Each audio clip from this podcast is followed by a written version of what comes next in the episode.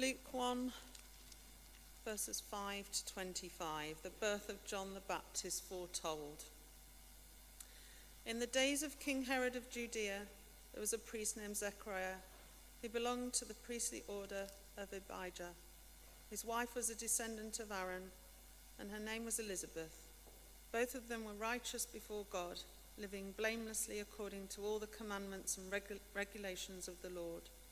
But they had no children, because Elizabeth was barren, and both were getting on in their years. Once, when he was serving as priest before God and his section was on duty, he was chosen by Lot, according to the custom of the priesthood, to enter the sanctuary of the Lord and offer incense. Now, at the time of the incense offering, the whole assembly of the people was praying outside. Then there appeared to him an angel of the Lord, standing at the right side of the altar of incense. When Zechariah saw him, he was terrified, and fear overwhelmed him. But the angel said to him, Do not be afraid, Zechariah, for your prayer has been heard. Your wife Elizabeth will bear you a son, and you will name him John. You will have joy and gladness, and many will rejoice at his birth, for he will be great in the sight of the Lord. He must never drink wine or strong drink. Even before his birth, he will be filled with the Holy Spirit. He will turn many of the people of Israel to the Lord their God. With the spirit and power of Elijah, he will go before him to turn the hearts of parents to their children and the disobedient to the wisdom of the righteous, to make ready a people prepared for the Lord. Zechariah said to the angel, How will I know that this is so? For I am an old man, and my wife is getting on in years. The angel replied, I am Gabriel. I stand in the presence of God, and I have been sent to speak to you and to bring you this good news. But now, because you did not believe my words, which will be fulfilled in their time, you will become mute, unable to speak until the day these things occur. Meanwhile, the people were waiting for Zechariah and wondered at his delay in the sanctuary. When he did come out, he could not speak to them, and they realized that he had seen a vision in the sanctuary. He kept motioning to them and remained unable to speak. When his time of service was ended, he went to his home. After those days, his wife Elizabeth conceived, and for five months she remained in seclusion. She said, This is what the Lord has done for me, when he looked favorably on me and took away the disgrace I have endured among my people. This is the word of the Lord.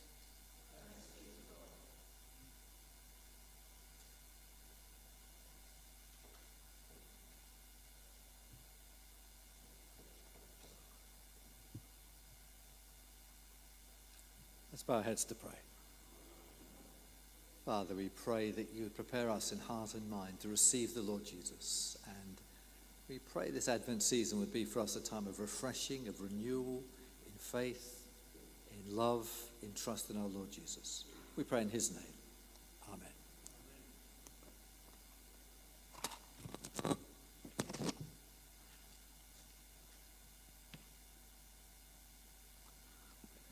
Good. So we're looking at uh,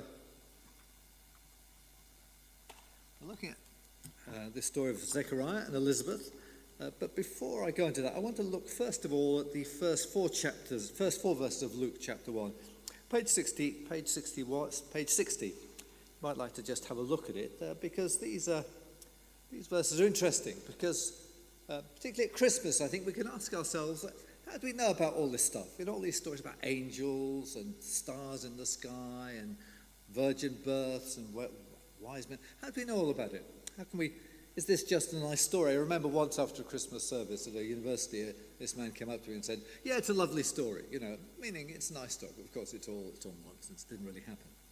And Luke knew about these questions, so he begins his gospel this way. Let me read verses one to four since many have undertaken to set down an orderly account of the things that have been fulfilled among us, just as they were handed on to us by those who from the beginning were eyewitnesses and servants of the word.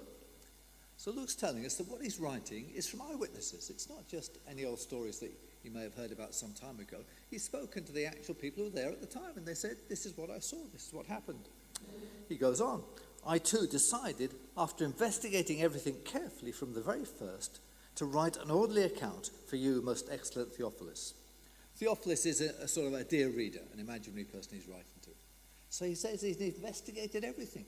He's not just taken for granted what people have told him, he's actually tried to do his best to find out and explore and uh, interrogate people. He says so that verse 4 you may know the truth concerning the things about which you've been instructed. So Luke is not dealing with just so stories that may have been nice to believe in, but we don't really know what happened. He's telling us the truth uh, about the things that have happened. He's saying these things really happened, uh, and he's done the investigation to find that out. So he's not just a simpleton passing on stories. He's an investigative journalist uh, trying to find out, tell the truth what's happened. So let's go on with what the story he tells. And if you're telling a story or trying to get people's attention, there's two ways to get people's attention. You can see this in Christmas adverts. Uh, one is the big splash. Uh, you know, you focus on some celebrity, the John Lewis advert with Elton John, you know, someone everyone knows about. You get people's attention with that. Or particularly you see in cosmetic adverts, impossibly glamorous looking women and men and people well dressed and so on. You know, really expensive surroundings. You know, you begin with a really big, impressive splash. Or the other way, you go the opposite way. You show very ordinary people in ordinary homes. Uh, often they speak with regional accents, and the advertiser's saying, These are people just like you. They use this product, you can use it too. Two different ways of doing it. Uh, and if you think about it, John's gospel begins with a big splash. In the beginning was the Word, and the Word was with God, and the Word was God. You can't begin bigger than that, can you? That's how, how John begins the gospel. Luke goes the other way. He says, In the days of King Herod of Judea, there was a priest named Zechariah. It begins with this ordinary guy called Zechariah and his wife Elizabeth. Uh, and they're very ordinary people, people we can identify with. We're told in verse 7 that they were both getting on in years. So I'm there right away, you know, these are old people. I like this story, you know, it's good. And it's interesting in Luke's gospel how often he features old people. Chapter 2, uh, when Jesus, as the baby, is presented in the temple, it's, uh, uh, uh it's uh, Anna and uh, what's the other guy? Uh, Simeon, Anna and Simeon. Yeah, Anna and Simeon. All people who acknowledge Jesus as the Lord. So it begins with a story about elderly people. It begins with a story about people with problems. Uh, and again, all of us have problems in different sorts of ways. I can identify with this problem because he says that uh, Zechariah and Elizabeth were old, they had no children. Uh, and my wife and I had to wait a very long time for a child. And, you know, I thought the boat had sailed, we weren't going to have any. Praise God, we did, just like them. But it's a, it's a common problem. And in those days, it's a much bigger problem, as in many societies in the world today, because if a woman didn't have a child, uh, she, she was, you know, there was something wrong about her. She displeased God in some way. It wasn't just a sad thing for the family, it, it put a shadow, a cloud over that family, over that woman, that, you know, you've got no children, what's wrong with you? Uh, and at verse 25, at the end of the story, Elizabeth says that God has taken away her disgrace. Uh, it was a disgraceful thing not to have a child. So they'd got this very serious problem. Uh, and, you know, we all may not be our problem, but we all have problems that we face in different ways. Uh, and then, thirdly, we're told, uh, and maybe I can't identify as much with this as I'd like to, but in verse 6, we're told that they lived blamelessly according to all the commandments and regulations of the Lord. They were godly, decent, good living people. We should all aspire to that, even if we don't actually quite get there. Uh, and we're told elsewhere that they lived out in the hill country of Judea. So as you read this passage that we've just had, we're looking at now, uh, maybe think of the archers. You know, I don't know if you listen to that program on the radio. I used to have to listen to it as a child, which I resented. But it's an every story of everyday story of country folk. You know, just ordinary, simple, humble country folk. It's their story. Nothing glamorous, nothing special. They're not celebrities. They're just ordinary people. And it's typical of Luke's gospel as you go through that time and again he writes about, uh, he includes people who are poor, people who are marginalized. Lots of stories about women, because in those days women were very marginalized.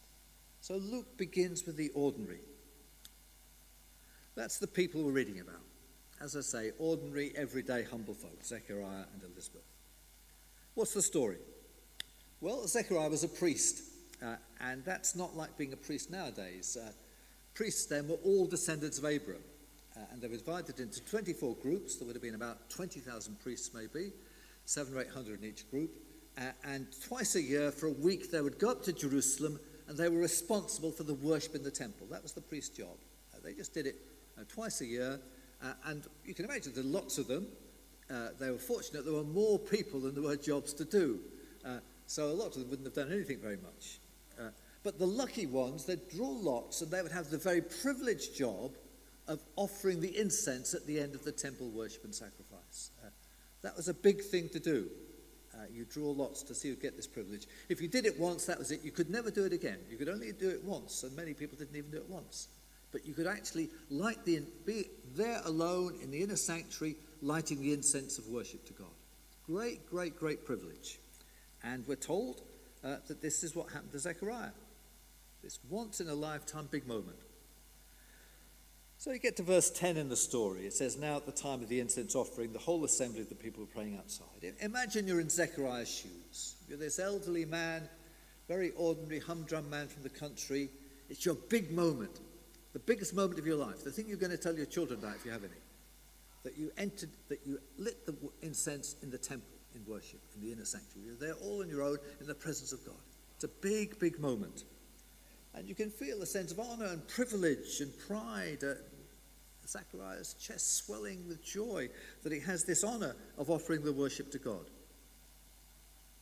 And there you are on your own in the temple, you're praying to God. You're praying that God will restore Israel, restore them to their greatness as a nation. Maybe you also have the confidence to pray that God would give you a child uh, and would bless you with a child. And then, bang, there you are, next to the altar, it's an angel. An angel appears to you in the temple. And uh, you're face to face standing with this angel. The angel speaks. He says, Your prayers have been answered, you have been heard. You and your wife are going to conceive a child and have the great joy and gladness of presenting this child to God, who not only is your child, longed for child, he's a special child. He's going to be the one who is the forerunner of the Redeemer of Israel. In the Old Testament, it promises in Malachi that before the Messiah comes, God would send a forerunner like he sent Elijah before God to prepare the way for the people. And your child is going to be that person. It's a great, great privilege that God is going to make you the father of this person who will go before the Messiah, the forerunner. Uh, and so, uh, verse 17, uh, the angel says, With the spirit and power of Elijah, he will go before the Messiah to turn the hearts of parents, hearts of parents to their children, and the disobedient to the wisdom of the righteous, to make ready a people prepared for the Lord great, great privilege that the angel tells Zechariah that he has. Uh, how does Zechariah respond? Well, in verse 18, Zechariah said to the angel, How will I know that this is so? For I'm an old man and my wife is getting on in years. That's uh, Zechariah's tentative response. And the angel, well, to put it mildly, he is not impressed with this reply of Zechariah. Look at what he says in verse 19 I am Gabriel I stand in the presence of God. I've been sent to speak to you and to bring you this good news. But now, because you did not believe my words, which, was, which will be fulfilled in, their time, fulfilled in their time, you will become mute and able to speak, and the day until the day these things occur. I'm Gabriel, and you've doubted my word. You've doubted the word of God. I wonder how you feel that for Zechariah at this point, at this point in the exchange. He's had this amazing news that he's going to be the father in old age of this amazing child who's going to be the forerunner of the Messiah. Uh, and he says, How can I be sure? You know, he's, he's, you know, is this really so? How can I trust this? Uh, and I think if I'd been Zechariah's shoes, I might, have, might well have had the same sort of questions and queries. You know, how can I be sure about this? But as I say, the angel is not impressed. Uh, and on second thoughts, I think this reaction of mine to be a bit sympathetic to Zechariah says something not very good about me. You know, do I really trust in God? Do I really believe God answered my prayers? Do I believe that God does great things? Or do I say, well, hang on a bit, I'm not quite sure about this, I want to think a bit more? That's what Zechariah does. And so it raises the question, I think, for all of us how seriously do I listen to God? How well have I learned to recognize when God's speaking to me? How much do I actually trust what God says, believe it, and act on it? You see, Zechariah was a blameless, obedient service of God, servant of God. But when it came to the crunch, he found it very hard to have complete confidence in what God has promised. Uh, and that's, uh, that's, that's a weakness, that's a fault. This is what James, the brother of the Lord Jesus, says in his letter uh, in James chapter 1, verse 4. He says, If any of you is lacking in wisdom, ask God, who gives to all generously and ungrudgingly, and it will be given to you. But ask in faith, never doubting. For the one who doubts is like a wave of the sea, driven and tossed by the wind. For the doubter, being double minded and, and unstable in every way, must not expect to receive anything from the Lord. So fess up there. Be honest with yourself. Am I a doubter like this? Do I actually doubt God's promises? Do I doubt God's word? When I pray, do I, am I really confident trusting in God, or do I think maybe? Uh, because J- James there is saying, if you doubt, if you if you have these hesitations, then you're not going to receive what God what God what God wants to give you. You need that wholehearted trust and confidence in God that comes before God and trusts Him. So, what do you and I then learn from this story of Zechariah and Elizabeth? I think the first thing is do the right thing and keep on doing the right thing. They obeyed God, they lived good lives, they worshipped God. They were, and everyday, ordinary Christian living is pleasing to God. So, all of us here, pray for God's kingdom to go, come, for God's will to be done. Love your neighbour. Love God with all your heart and soul and mind and strength. That's the sort of basis, that's the platform of Christian living. That's what we're all called to do. Uh, and as we do those things, God is pleased. As we join in the regular weekly worship of, of, discipline of Christian worship, as we come together, as hear God's word and praise God and confess our sins, God's laying that foundation of faith and stability in our lives, which God honours. So never despise the routines, the everyday small things of being a Christian. That's what builds faith. Oh, great we're here today to hear God's word and to praise God. That's what God calls us to. That's what Zechariah and Elizabeth did. They did the basic, central things of faith, of trust and obedience to God. And they were blameless before God. God honors ordinary people. That's what Luke is saying. And he hears our prayers. That's the first thing to learn from Zechariah and Elizabeth. Just do the right, do the basic things well. Just live lives of trust and obedience to God. But secondly, over against that, don't rule out God doing extraordinary things in your life. Maybe Zechariah got so comfortable, so complacent in his everyday life, that when he has this very extraordinary, out of the ordinary meeting with the angel, he doesn't know how to handle it. He can't, he hasn't got a faith to cope with the extraordinary, with God doing something remarkable and outstanding in his life. Because, friends, we have a faithful, everyday God. But we also have an almighty, if I can say it, an unusual God. A God who can do extraordinary, remarkable things. And he can do remarkable, extraordinary things in my life and in your life. We need to wait and be ready for that. So never think that you're too ordinary or you're too insignificant for God to use you in extraordinary ways. You don't know what's going to happen. You don't know what God's got in store for you. He used the very ordinary Zechariah or Elizabeth to be the parents of, very, of a very extraordinary John the Baptist. And in what amazing ways can God can use you? Maybe uh, God wants you to start praying for something that seems just as unlikely as Elizabeth having a baby. But pray for that and trust God without doubting that God is going to do those things as God lays it on your heart to pray for this. Maybe God wants to call you into a new way of serving Him that frightens you. And you think, I could never do that you find it hard to believe what God's saying to you. But God's calling you to serve you in a new and unexpected way. Maybe God wants to take you out of your quiet, uh, straightforward life and throw you into the spotlight in some way that you find threatening. Maybe God wants to do something amazing in your family. Zechariah's son, John the Baptist, had his head chopped off by Herod. It wasn't a nice ending. It's not a nice thing for, his, for parents to know happened to their son.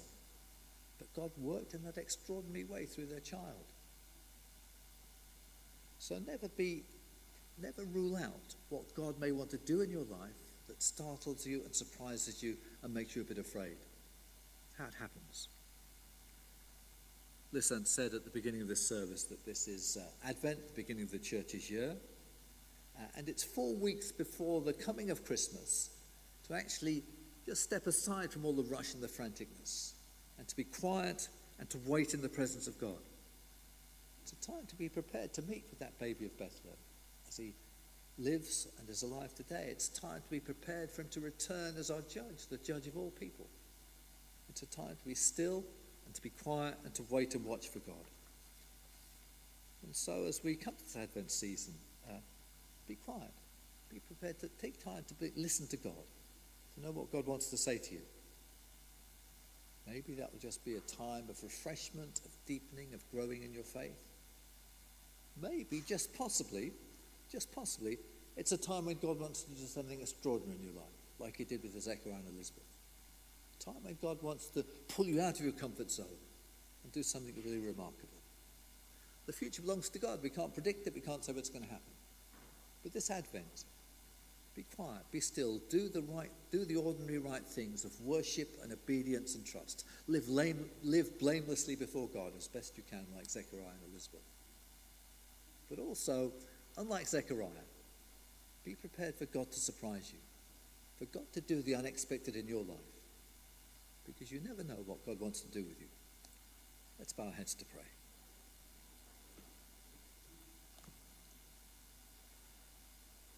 Father, we thank you for saints like Zechariah and Elizabeth, for their faithfulness, for their blamelessness, for their readiness to serve and follow you.